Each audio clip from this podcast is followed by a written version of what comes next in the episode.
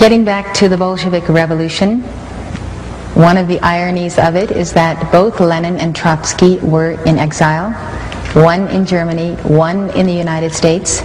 Tell us about how, who helped them get where they were going to make sure that revolution was pulled off. Well, let me summarize about four chapters into four minutes. Uh, Trotsky was in New York. Um, he had no income. I, I, summed his income for the uh, year he was in New York. It was about $600. Yet he lived in an apartment. He had a chauffeured limousine. He had a refrigerator, which was very rare in those days. He left uh, New York and went to Canada on his way to the revolution. He had $10,000 in gold on him. He didn't earn more than $600 in New York. He was financed out of New York. There's no question about that. Um, the British took him off the ship in Halifax, uh, Canada. I got the Canadian archives. Uh, they knew who he was. They knew who Trotsky was. They knew he was going to start a revolution in Russia. Instructions from London came to put Trotsky back on the boat with his party and allow them to go forward. So there is no question that Woodrow Wilson, who issued the passport for Trotsky, and the New York financiers who financed Trotsky, and the British Foreign Office allowed Trotsky to perform his part in the revolution. Now, over in Switzerland, you get Lenin, who was in exile. He went through Germany in the famous sealed train by permission and by, with the encouragement of the German general staff. And yet Germany and Britain were supposed to be fighting each other. And you get them both moving these two key revolutionaries into place inside Russia. And then, of course, the rest is history. They created the revolution with no more than about 10,000 revolutionaries. They needed assistance from the West, and they got assistance from Germany, from Britain, and from the United States to continue and consolidate the revolution. Just tell us all over again why. Why? Just tell us. You won't find this in the textbooks. Why is to bring about, I suspect, a plan to control world society in which you and I won't find the freedoms to believe and think and do as we believe. Did these uh, power brokers actually envision at that time a one world government that would be socialist? Yes. The second statement I made was that they did not want the Soviet Union to develop into another free enterprise society and that this would offset, offset it. Aiding revolution would offset this event. That was made as a statement in 1919. You have various books, one by Gillette, the razor blade Gillette, uh, the, called The City, I think it was, which laid out this corporate socialism for the world to see as early as, what, 1905, 1910. So around the turn of the century, you begin to see actually written statements by these internationalist businessmen of the kind of socialist empire they wanted to bring about. It's there, but these books, of course, are not included in your courses in political science and history at the regular universities. Well, talk about the Red Cross mission. Red Cross mission to Russia, 19, uh, 1918. About 17 bankers, lawyers, businessmen. We uh, said A couple of do- doctors. A couple of, there were two doctors, I think. Uh, there were two doctors. What was- what was the mission? Uh, The mission was financed by William Boyce Thompson, uh, Chase Manhattan Bank, Federal Reserve System. The Red Cross didn't want to send a mission. Red Cross said we don't need a mission to Russia. They already had one in Romania, which was doing a good job. But William Boyce Thompson wanted this mission, and he put the money up. He financed it. And if you look, I, I printed a list of the people on the mission, and they were mostly bankers and lawyers, Wall Street lawyers, and people in and around the Wall Street establishment. The function or the purpose of this mission was to be in place to assist the Bolshevik Revolution. The Red Cross mission to Russia was a cover vehicle. It enabled these Wall Street elitists, these Wall Street manipulators to be there in place. And then I traced a cable, $1 million from the Morgan Company in New York to Petrograd. I forget to which bank, but it came from William Boyce Thompson, and which financed the revolution. And then they put pressure back in the State Department in Washington to actually send arms to the revolution, which went forward in 1918.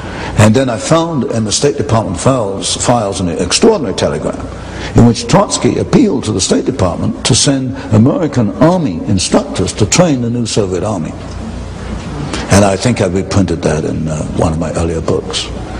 So briefly, the Red Cross mission was a cover vehicle to enable Wall Street to be there in place to guide and manipulate the ongoing Bolshevik revolution. What was the response of the State Department? Oh yes, they were quite willing to send U.S. Army instructors. Do you know how, to I don't know if they went forward. I know the arms, I know the rifles went forward. I didn't trace the, the response to the telegram except it was approved within the State Department. And I reprinted the telegram. I never did find a response. That's probably taken out the files. Do you know the figure to which uh, Wall Street supported the Bolsheviks?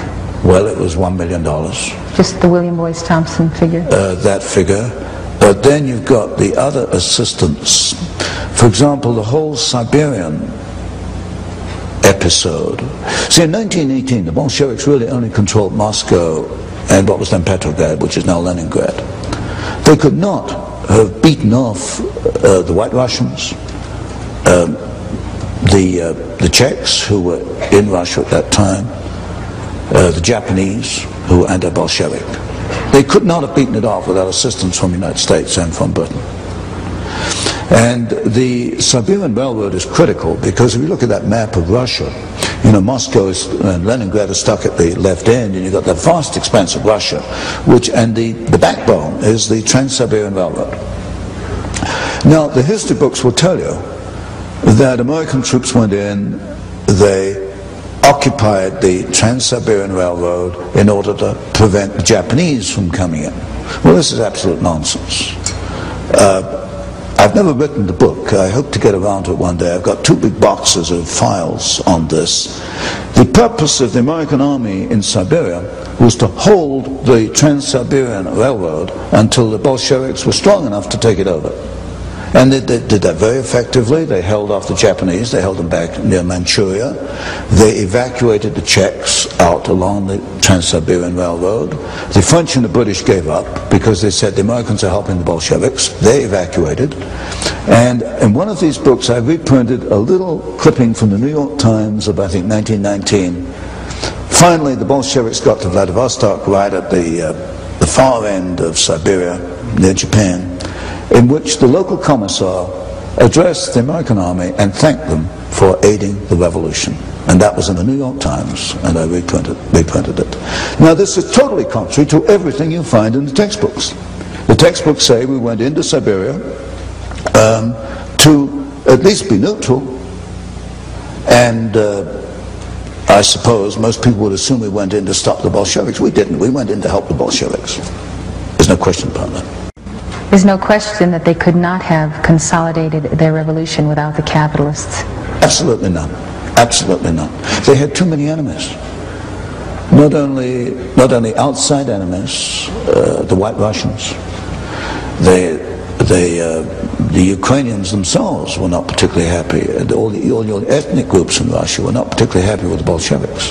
They could not have won without Western assistance. There is no question about that. Then they were starving the, the factory, they couldn't operate the factories because the Bolsheviks shot all the managers and the technicians. Either that or they left Russia.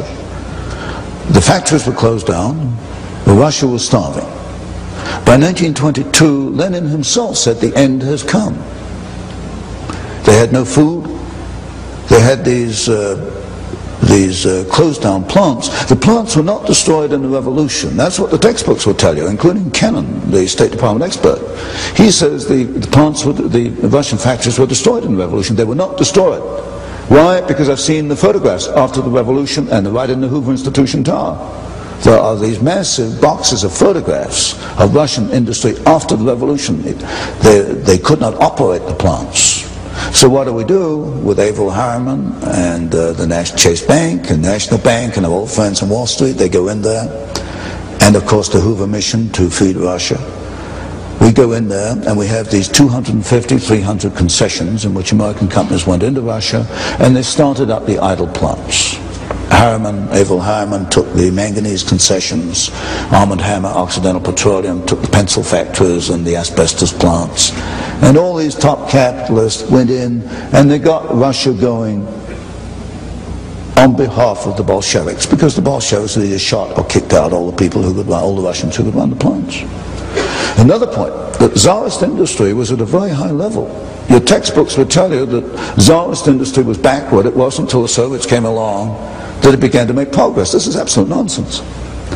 The Soviets, uh, the Russians in 1913 had two indigenous Russian vehicles, Russian automobiles. There has never been an indigenous Soviet automobile. They've all come from the West. The Tsarist Russians produced an airplane in 1916 with a wingspan longer than the um, 747. This is not known today. It's just wiped out history. Uh, technologically, the Tsarist Russians were at least on a par with the rest of the world. They only began to decline when the Soviets took over. And then you've got the long history from that point onwards, how we got the first five-year plan, 1929, 1933. I look at the first five-year plan, I look at every plant that was built in Russia at that time. Every single plant was built by a Western company. Not one single plant was built by the Soviets. You name any plant, if there are any Russians here from way back, you name any plant in the first five-year plan, and you know as well as I do who built it. It wasn't the Soviets, it was a Western company. And you run down the list, uh, Caterpillar tractor, there are more Caterpillar tractors in the Soviet Union than are outside the Soviet Union. Ford, Ford Model A, that, well, Ford built the, the Gorky plant that, and as soon as the Ford engineers left, they started to turn out military vehicles. Uh, you name it in the first five-year plan, every single plant was built basically by American companies, but a lot of British, uh, French, and um, uh, German and Japanese were in there too. Then the second five-year plan in the 1930s was a duplicate. They tried to copy the first five-year plan with their own resources. They fell flat on their faces, and they had to come back to the Western companies to to, for assistance to duplicate the plants put in the first five-year plan. And for example, I was in Douglas Aircraft Company, they let me into their files, and it was amazing the detailed assistance given by Douglas Aircraft. They bought one DC-3, and then they bought a, a DC-3 in sub-assembly, and uh, all kinds of duplicate spare parts to get the thing going. And then we've got that story, I don't know how much detail you want, which continues right up to today, July 1, 1987. And you mentioned, I think, this morning, the Toshiba and the, the Toshiba Japanese plant and the uh, Norwegian company, a government-owned plant, which provided the milling machines which enabled now the uh, Soviet submarines to be 10 times quieter than they were before. And that's going to cost us $4 billion so that we can offset what we have given them. And this stupidity has continued for, well, stupidity in my sense. From the viewpoint of a Wall Street capitalist, I guess it's smart business. Uh, this has continued for uh, 60 years. And this supposedly by our allies, but this is not the people of Japan and no. Norway. No. This is again the internationalists. It's the internationalists. Toshiba represented on the Trilateral Commission founded by David Rockefeller in 1973. It's your top corporate, corporate elitists your top corporate uh, establishment attorneys, the top politicians. Uh, Senator Mansfield uh, once said, "You unless you don't get along unless you go along."